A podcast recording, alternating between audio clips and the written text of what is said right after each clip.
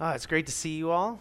Uh, my name is Nathaniel. I'm the missional communities guy here at Storehouse Community Church. Uh, and welcome to everyone here, uh, especially anyone who may be visiting or first time in a long time.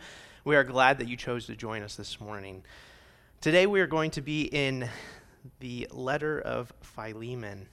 And so I'm going to read the passage real quick, and then we're going to uh, jump into a conversation about Philemon, which today is the beginning of a new sermon series about Philemon. So we'll be in Philemon for uh, three weeks, today and two more weeks after this. And so Philemon 1 says, Paul, a prisoner for Christ Jesus and Timothy, our brother, to Philemon, our beloved fellow worker, and Apphia, our sister, and Archippus, our fellow soldier, and the church in your house. Grace to you and peace from God our Father and the Lord Jesus Christ.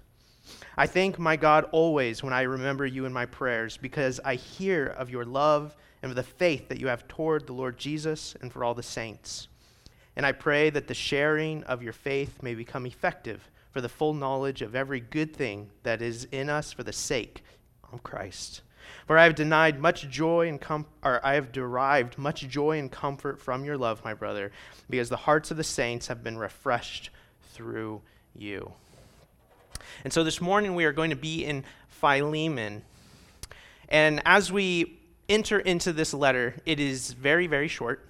Uh, it's, it's tiny, really, and it's unique we have a lot of letters, you know, from Paul that we study uh, throughout the New Testament, but this is a unique one because it is a personal letter. It's between him and this dude Philemon and his household. Where all the other letters that, that we have in the New Testament from Paul are perhaps to, you know, a leader in the church, but it's overall to the entire church, wherever he's sending it. Where this is between Paul and this other guy very specific and intentional. And so it's about a request that Paul has for Philemon. And so, what we're going to do is we're going to actually dive into some of the context of this letter because it's impossible to be able to study it, to look at it, and understand what it's actually saying if you do not understand the context of, of the time period, of why Paul is sending this, of what he's actually asking. Uh, because it can be kind of confusing. And we actually have a a history within the church of misunderstanding what this letter actually means. And so we have to understand the context surrounding it. And so we'll spend a little bit of time doing that this morning. And so this letter is written by Paul. He is at the time imprisoned in Rome, and he is sending this letter to his buddy, uh, Philemon in Colossae. And so Philemon is a pastor of sorts. He, he's basically a pastor of a house church in Colossae. And uh, as you may recall, Paul helped plant Colossae, the church in Colossae, and he has a very strong relationship with that church. And so he is sending this letter to a personal friend, a coworker that he worked with, and, and somebody that he knows very, very well, Philemon. Now, as he, the reason why he's writing this letter is because he meets this guy in prison, Onesimus. Now, Onesimus, he meets Paul in prison, and they get to know each other. They become friends. And through his interaction with Paul, Onesimus actually comes to know Jesus Christ and gives his life and surrenders and becomes a follower of Jesus Christ. And as their relationship forms, Paul discovers that Onesimus is actually an escaped slave, which could possibly explain why they met in prison. Because if you were an escaped slave in Roman society, it was considered a crime. So he could have possibly been in prison because of that very reason. Not only does Paul discover he's an escaped slave, though, he discovers that this guy he randomly meets in prison is an escaped slave of Philemon's. Philemon was a slave owner in Colossae. And Onesimus was one of his escaped slaves that escaped all the way from Asia Minor over to Rome and somehow meets up with Paul in prison and comes to know Jesus Christ. Now, from the very beginning, we can see very clearly that God's hand is in everything that's happening so far. Do you know the odds that this, this guy, Onesimus, would run from Asia Minor all the way to Rome and meet Paul in a prison? Like, the chances are so low. So, we, we can see clearly that the message we have in Philemon, the letter, is very important because God made it possible for not only for that whole like set of circumstances to happen, but that the letter would survive and be known and included in Scripture. God very specifically puts this letter, which is different than all the others, into Scripture for a reason and a purpose. And so, what Philemon is talking about, we already know before we even get into it that it's heavy, that it's important, that it's vital to God and His will. And now, before we move on, uh, we need to take a moment to talk about slavery in the Roman Empire, because this entire letter is based around slavery. It's an escaped slave, Onesimus, and it's a slave owner who's also a pastor in Colossae. And so there's automatically some tension here, some questions that come out of this. How is this even possible? So let's look at slavery in the Roman Empire very quickly.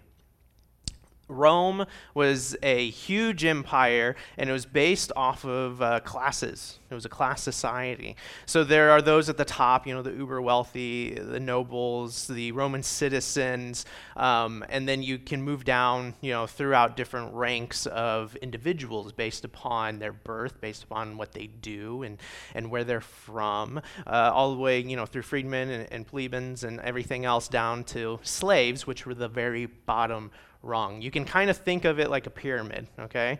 The very bottom part, like the food pyramid, that's a good one. The food pyramid, right? The very bottom part, that's slaves in the Roman Empire. And then every single section above is leading up to the pinnacle, but they're all built upon those who are underneath them. The Roman Empire was built upon the backs of slaves.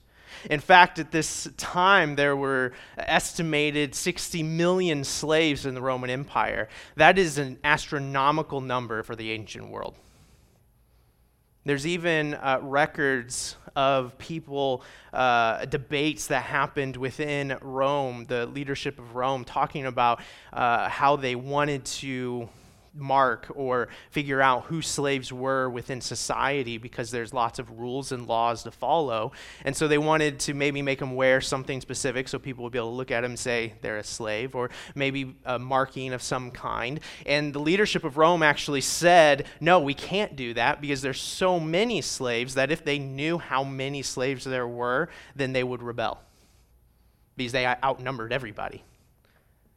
Slavery was such a part of society that it was normal, it was everyday, it was seen as necessary by the, the power structure. And now, a side note slavery is, in the Roman Empire is not based off race or ethnicity like it was in American history. Anyone could be a slave. It, it, could have been a captured, you know, pirate. It could have been a prisoner of war. It could have been anyone who fell into major debt. I mean, if we look at this letter itself, Onesimus is a Greek name. Onesimus is a Greek guy who's owned by another Greek. Okay? So there is a difference there. However, slaves were still treated terribly. They had no rights at all. In fact, in Roman society, freedom itself was seen as a privilege, not a right. And so slaves had no say in the way that their lives took shape. And a master could just beat, torture, or kill a slave just because they wanted to. They had no rights at all. It degraded human life and value, just like any form of slavery does, no matter the differences or similarities throughout history or eras or periods or locations. And so, right now, I want to emphatically state that slavery in any form in Rome, in the United States, modern versions, it is wrong and is not justifiable in any way. So there is no excuse that is going to be made for Philemon owning slaves because it is wrong. And we will see that Scripture even tells us that it is wrong, which begins to paint a picture of why Paul is writing this letter. See, in this letter, Paul is asking Philemon to forgive Onesimus for escaping and running away, which is in this culture, in this context, seen as a great slight against the owner, as something that brings shame upon them. So, Paul is asking Philemon to forgive his escaped slave. Not only to forgive, but to actually restore a relationship with him. And not just the slave master relationship that society would say, but he's actually asking him to have a real relationship with Onesimus, even though he's a slave, even though he's an escaped slave who, by law, deserved death at Philemon's hand. And on top of that, he even asks, and if you would be so kind, let him come back to Rome and hang out with me because I like him. Possibly even inferring that he should free him. What Paul is asking through this letter, and we will uh, see more of that meat in the coming weeks. But this letter, what Paul is asking Philemon to do, is completely counter anything that should ever have been said in the Roman Empire. This is radical, it's different. It's an appeal for reconciliation between two people that should have no relationship no real relationship, but it is an appeal from Paul to them to have reconciliation born out of love that they both share for Jesus Christ and that God has poured upon them. And Paul is basically saying in this letter that if you love God and you have been saved by Him, then it is inevitable that you will begin to love all people in the same way, regardless of what society says is right or proper. This letter is simply about reconciliation. Radical reconciliation. Now, reconciliation is a big word that we don't really use very often in just normal speech, but reconciliation is the restoration of a relationship in the midst of conflict. I'll say that again. Reconciliation is the restoration of a relationship in the midst of conflict.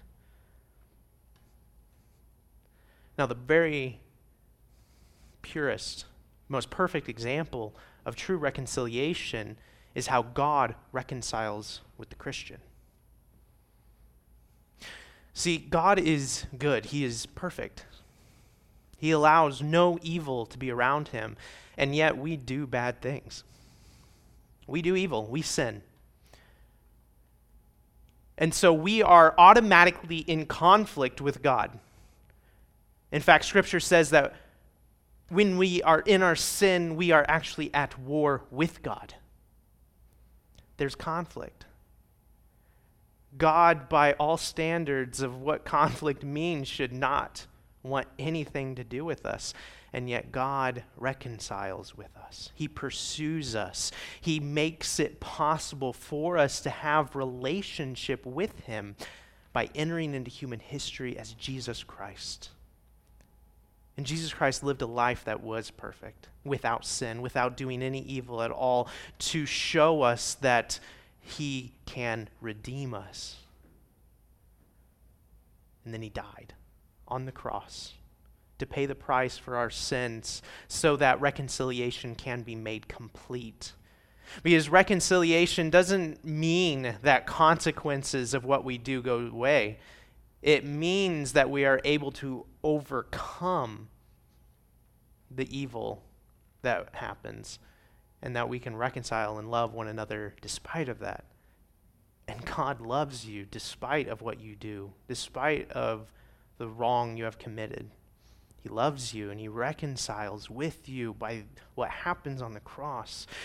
And we are now able to be in relationship with Him. It is the ultimate reconciliation. It is the thing that brings us all together here this morning. It is the gospel, the good news that encourages us to be able to then pursue reconciliation ourselves.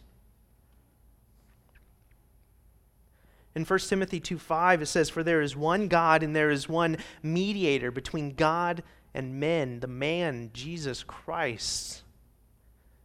Jesus Christ was the one who mediates reconciliation between all humankind and God. And so we see that reconciliation is very important to God because it is literally the way that He saves us. And Jesus is the mediator of that. And reconciliation is important for us between each other as well. God eh, gives us the example between Him and us, but He also calls each one of us to have reconciliation with each other. I mean, we can see this because this letter is Paul, who really has nothing to do with their relationship. He is stepping in and saying, There's conflict between you two. I am calling you to reconciliation because of the reconciliation that God has done for each of you. And so we are called not just to reconcile with God, but reconcile with each other.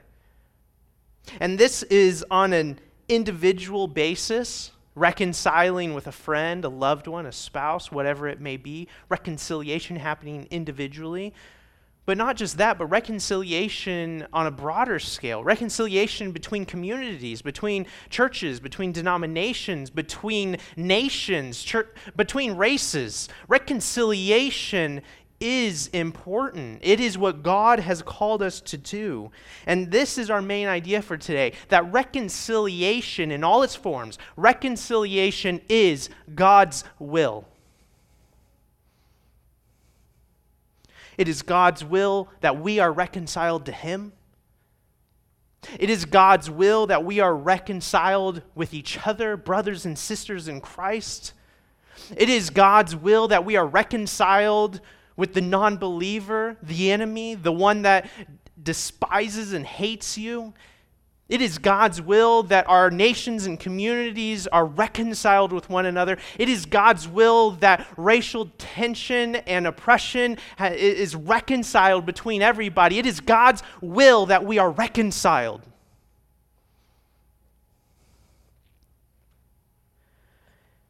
And that is not an easy ask, and yet God does give us a way to do it.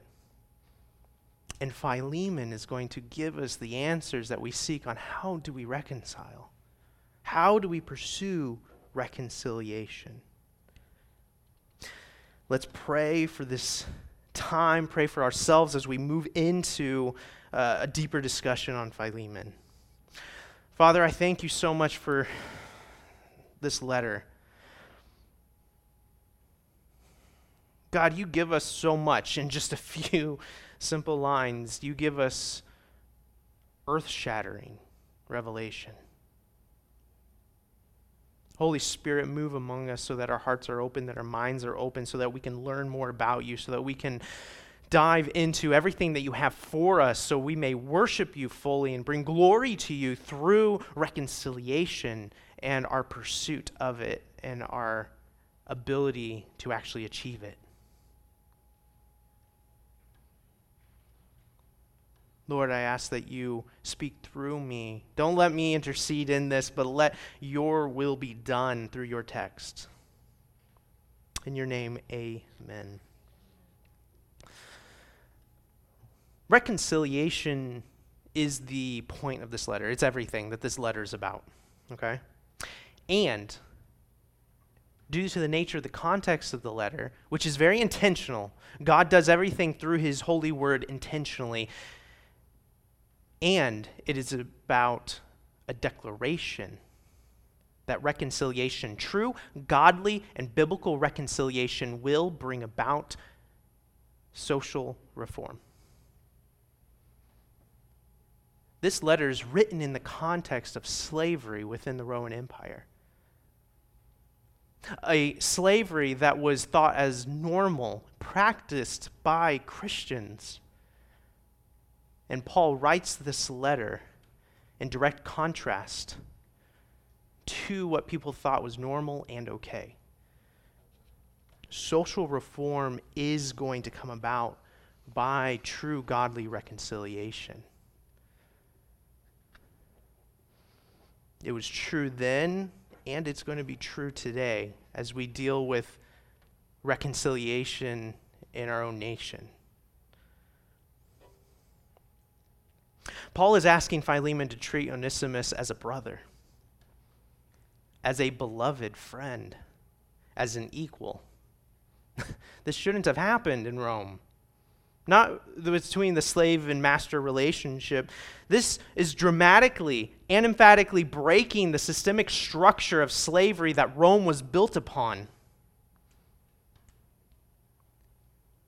This letter, Philemon, lays the ethical groundwork that makes the legal destruction of slavery even possible.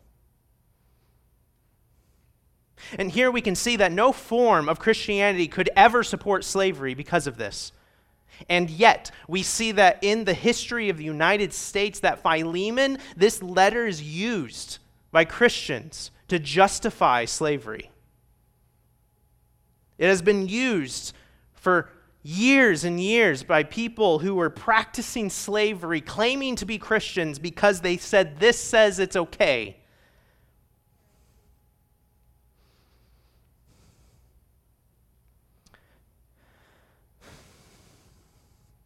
And yet, this letter is one of the very clear times when we can see in Scripture that slavery is condemned because of what God has done within us. This is a warning for all of us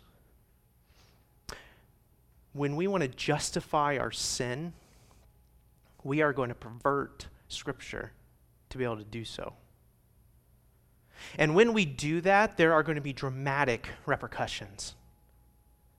Whether you're doing that in your own life and it's going to have repercussions on your children because of what you're teaching them, or on the scale that we look at in American history, where the church was using Scripture to justify an evil that is slavery a race based slavery, just sin built upon sin.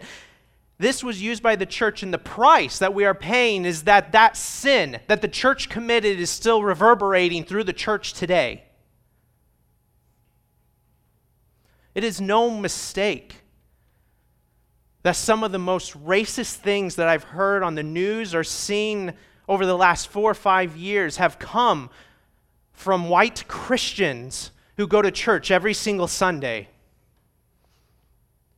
The sin of the church in America has led to repercussions that we are feeling even today, where sin is still just happening because of this. We have perverted Scripture. And so it makes it so vitally important that we must know what this is saying. We cannot allow ourselves to be able to pervert it, to be able to believe lies in Scripture. We have to know what it says, and we have to understand, as Philemon teaches us, that true reconciliation is God's will. And when we deny that, we open ourselves up to the possibility that sin could not only enter our own lives, but that we are going to affect everyone around us, even on the national level.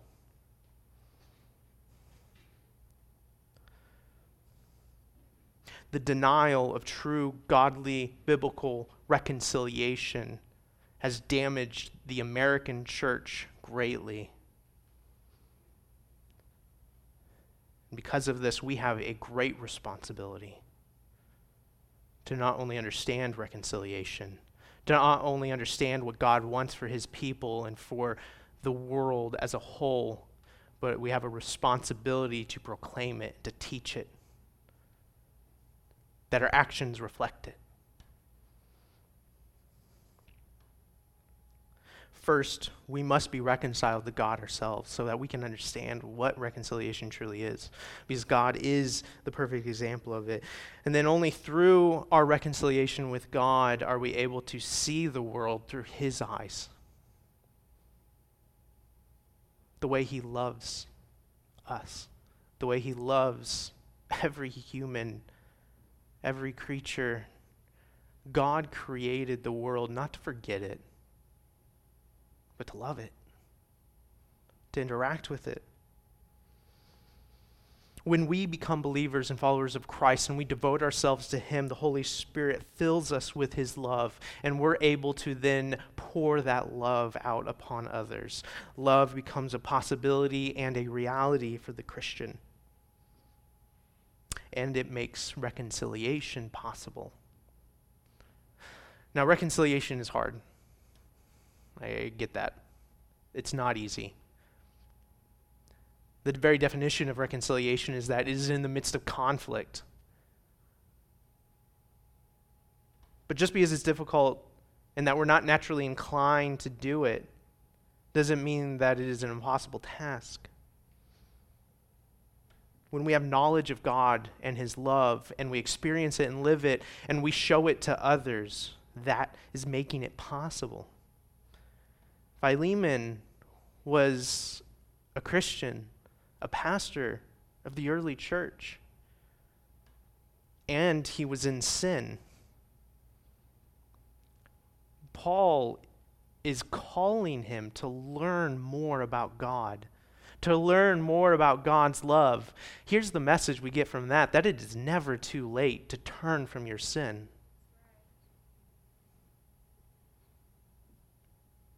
You may have some hidden sin, you may have some sin that you're blatantly okay with.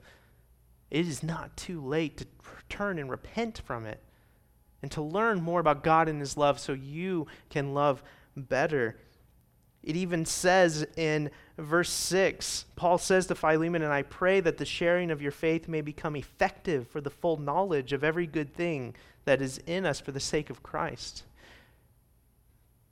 that we would learn more so that we would be able to love better. Reconciliation is possible and it's never too late to do it. That relationship that you feel like is repaired or is broken beyond repair, it's not too late to pursue reconciliation the way God has saved us, the way He has reconciled with us despite of our sin, it doesn't make any sense. But through God's perfect love, it happens. When we submit ourselves to God and surrender ourselves to His perfect love, all reconciliation is possible. The world is in desperate need of reconciliation, and it seems impossible. It seems impossible that we can have reconciliation between the different races of the United States when we have so much tension and struggle. Sometimes it can seem impossible, but it is because God makes it possible because reconciliation is His will and nothing can stand against the will of God. Right now in Israel, there is so much death. So much suffering is happening right now, born from hatred between peoples. Reconciliation heals, brings people together under God's love. I don't really care what your political stances are on Israel, on uh, racial injustice, on anything that's happening. I don't, I don't care about that because this is unifying. Reconciliation is God's will, and it is the thing that we should stand for. Reconciliation is what the world needs. World that is desperately in need of a change. Hate and despair are the hallmarks of our society. And the lasting effects of evil born out of hatred I mean, is blatantly obvious in our country and the world, but reconciliation can change that. True godly reconciliation that brings people into relationship with one another. Not just the appearance of it, not just the ability to have peace and to say, we'll leave you alone if you leave us alone, but true, godly, biblical reconciliation where relationship is formed and made new, even though there's conflict. And that can only happen through God's love, acting in and through his people, through the church, through you. Reconciliation happens in the midst of conflict, and so it is hard. but it is possible. And so now we're going to go into the actual text. We're going to be in verses 1 through 7, as I read earlier in Philemon. And this is just the introduction to the letter. This is just the greeting that Paul has to Philemon. In the coming weeks, we're going to get even deeper into the text and deeper into what reconciliation is. But we're going to look at this greeting in the light of the context we just talked about and see it for what it is it is a precursor to a call to reconciliation. Paul is preparing the heart of Philemon to reconcile. And so we can look at this greeting and we can read it and see how it prepares our hearts to reconcile with others.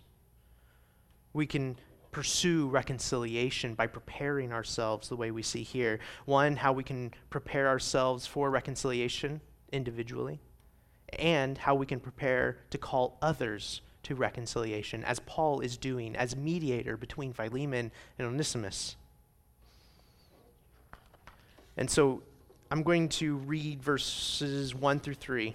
And it says, Paul, a prisoner for Jesus Christ, and Timothy, our brother, to Philemon, our beloved fellow worker and Apphia, our sister, and Archippus, our fellow soldier, and the church in your house. Grace to you and peace from God our Father and the Lord Jesus Christ. Paul is writing to Philemon. It's individual, but it's to his household. I mean, that's the way it was usually done in, in Rome. His, his wife, Philemon's wife, and his probable son, and then the whole household. Understanding that what he's talking about, what he's going to bring up to Philemon, is going to have dramatic repercussions in the church that meets within his home as well. Now, Paul is approaching this conversation about reconciliation. It's going to be difficult, it's going to be countercultural, it's going to be dramatic. He is approaching this conversation by addressing Philemon as a friend, as a faithful believer in Christ and with the weight of another's opinion. He's bringing Timothy into this, who's a respected elder in the church, saying, Timothy and I've talked about this, right? Timothy is on board with this. It's addressed to an individual and his household, but it's going to be dramatic for the church that they're a part of as well. And so we can pull a few things from this introduction. When we pursue reconciliation, we must be one, a friend we must be peaceful, gracious, loving. Paul is not approaching Philemon with judgment or, you know, that hard, firm stance of, man, you messed up. Now he's coming to him saying, man, you are my friend. I love you.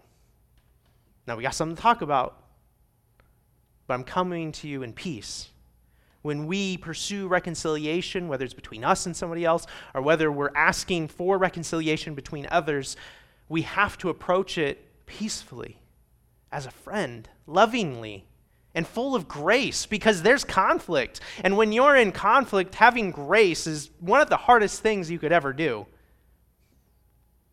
But we approach it as a friend. And number two, that we are rooted in Jesus Christ. He says he's a prisoner for Christ Jesus, saying that his present circumstances and everything that is happening is because he loves God and he's happy to do it. Because Jesus Christ is everything to him. When we approach reconciliation, when we are pursuing someone else and saying, I want to be reconciled with you, we have to be rooted in Jesus Christ. It is only through God's love that reconciliation is truly possible, and so you have to be steeped in prayer.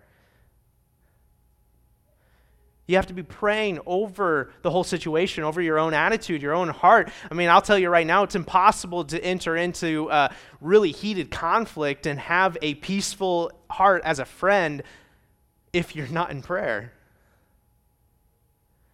Whenever my wife and I are at you know, odds with each other, I've got to separate myself and pray before I can go and actually talk about it. Because when we're in conflict, we do not want to be peaceful or gracious.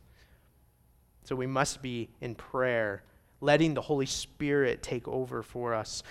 And we must have correct theology. You have to know your Bible. I feel like Marco and I have said that sentence every single week for the past like three months. You have to know your Bible.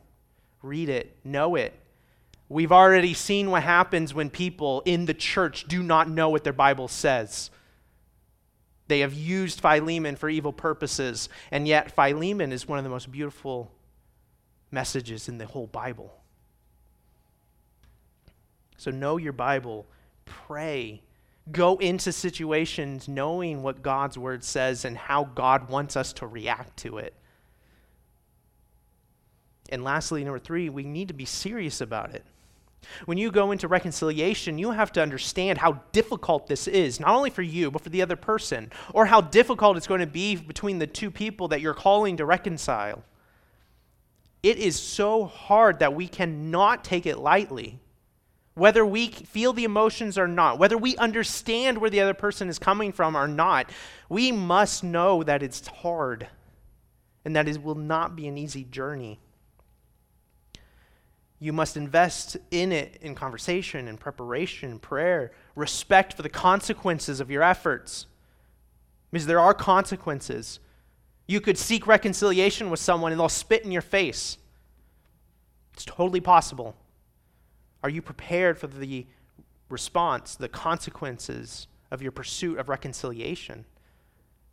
Because if you're prepared, you'll be able to continue to respond in love and peace and grace. If you're not prepared, you're going to lash out and your conflict is going to grow larger. We need to be prepared. And when you pursue godly reconciliation, it is affirmed by godly people. Paul brings Timothy into this conversation because he wants Philemon to know that what he's about to talk about, no matter how crazy it may seem, it has been invested in, affirmed by godly individuals that Philemon respects. And because of that, Philemon can take it more seriously.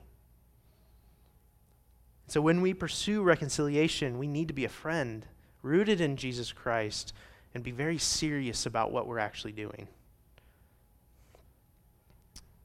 In verse 4, he continues, Paul continues, I thank my God always when I remember you in my prayers, because I hear of your love and the faith that you have toward the Lord Jesus and for all the saints, and I pray that the sharing of your faith may become effective for the full knowledge of every good thing that is in us, for the sake of Jesus Christ, for I have derived much joy and comfort from your love, my brother, because the hearts of the saints have been refreshed through you. This is flowery, if we're honest, right? Like, he is just complimenting the crap out of Philemon, making him feel real good about himself. But there's a purpose for this because he's about to bring up something that is super heavy, something that Philemon's going to pause at and not know how to respond. But he's mentioning all these things because what he's doing is he, he is appealing to Philemon's character. He's saying, I know who you are. We're friends. And I know that you love God. I know that you have godly character. And he's preparing the way because reconciliation happens because we have godly character because it's an evidence of our relationship with Jesus Christ. Reconciliation is an extension of godly character. Paul knows that Philemon is godly. Now, as we can see in verse 6, I mean, he's even hinting already before even bringing it up that there's still areas to grow, right? I pray that you come to know full knowledge, right? Implying that he's not quite there yet. And I'm going to be honest with you, you're not quite there yet. You do not have full knowledge of God's character. You do not have full, you know, holiness right now. So that should encourage us to always pursue God so that our righteousness shall grow, that we become more like Jesus Christ, so that our character becomes more and more godly, so that we can pursue reconciliation as He commands us. And he says that Philemon is godly because of the following evidence hallmarks that we can even look for in our lives that Philemon lives obediently as far as he knows, and that people see it. I mean, he's the pastor of a church. People witness his obedience. He loves God. He shows love. He loves the church. He prays for them, talks about it. He is serving them. He is hospitable. He's loving. He's generous. These are the things that Paul says about him, saying, I see these things. I know you have godly character as we prepare to reconcile with others or call others to reconciliation, we have to have godly character. Our identity has to be rooted in Jesus Christ, and we need to have this evidence that is evident in our lives, obvious to people. Because if we don't, then why would we be taken seriously? Why would anyone really trust our attempts at reconciliation? And if we don't have evidence of godly character in our own lives, then it is most likely true that your motives for even reconciliation are going to be stained and corrupted. When we go into reconciliation, when we pursue relationship with others, we have to come on the basis of God's love and His love alone.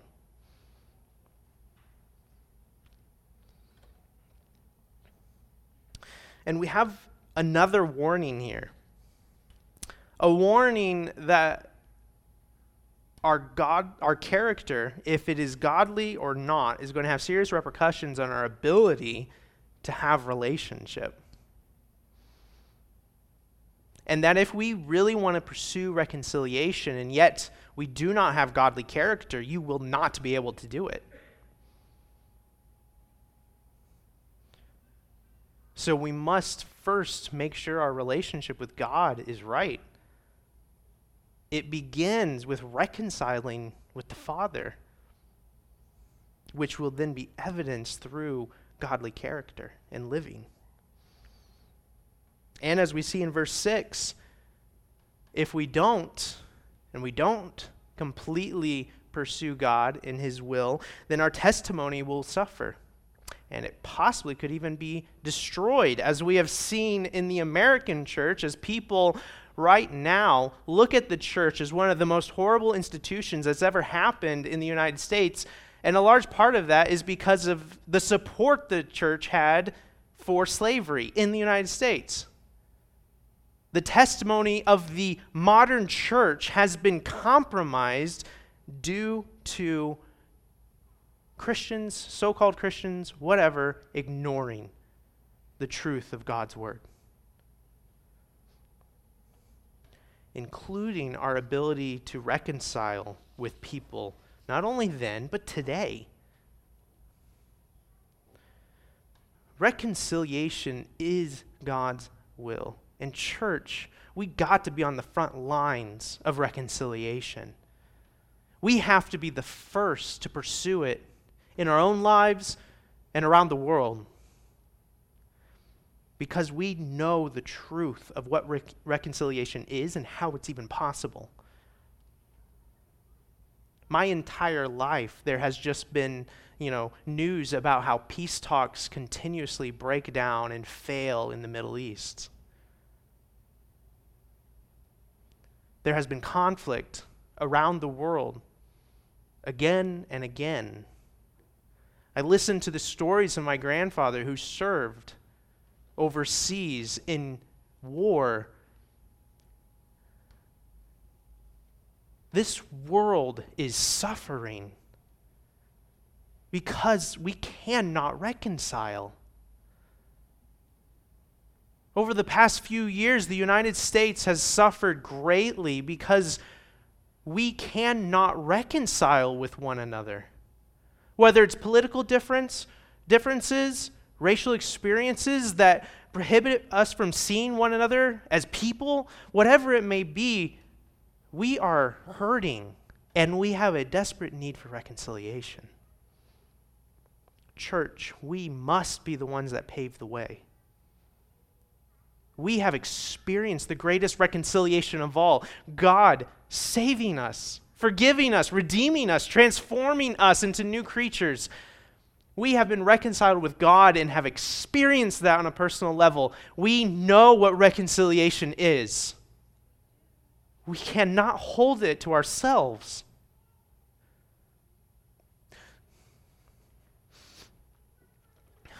It is difficult and it is very heartbreaking to see a world suffering when you have the answer, when you know the way forward.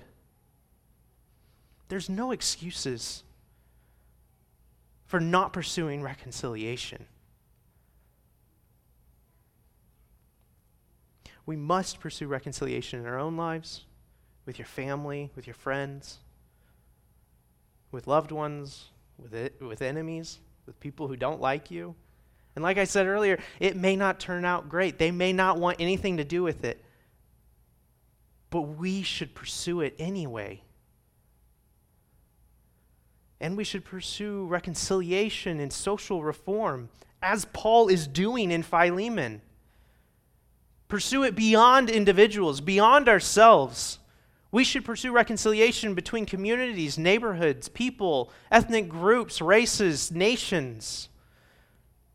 Church, we should be on the front lines of reconciliation around the world. God pursues reconciliation. He desires it for all people. If God wasn't a God of reconciliation, we would not be here and we would be condemned So let us, church, pursue reconciliation. Let's pursue it as God wills it. Let's pray. Father, thank you so much for who you are and what you do. Thank you that you loved us so much that you reconciled with us. Father, I humbly ask that you allow us to be able to reconcile with others. It is difficult, it's hard, it seems almost impossible in so many situations, even when it's just a, a family member that we have been estranged with. And yet, Father, I ask that you help us to at least attempt to pursue. Help us to be able to be peaceful and gracious, generous, loving. Allow us to be rooted in you in every single way. Let prayer become our bastion that we go to when we don't, want, don't know what to do. Let us study your word and know it in our hearts so that when we come up against a situation that requires reconciliation, we are prepared and we know your will in it. And Father, allow us to live obediently so that our testimony will be able to be clean, to be pure, that we are able to speak truth into the lives of others because we are living it. And those areas of our lives that may have a blind spot, that we may not see the sin in our own life, or, or even the areas that we have ignored, allow us to see it. As Paul is calling Philemon to see an area of his life that he is ignoring your will in, allow us to see what we have been ignoring. Allow us to see what we have been blind to. Father, we want to honor you. You have done more for us than we could ever deserve or could be justified by any sense of logic. And yet, God, you did it anyway. Allow us to be able to pursue you and to honor you in reconciliation with others. Lord, you are good. You are holy. Let us hold on to who you are so that we can love as you love. In your name, amen.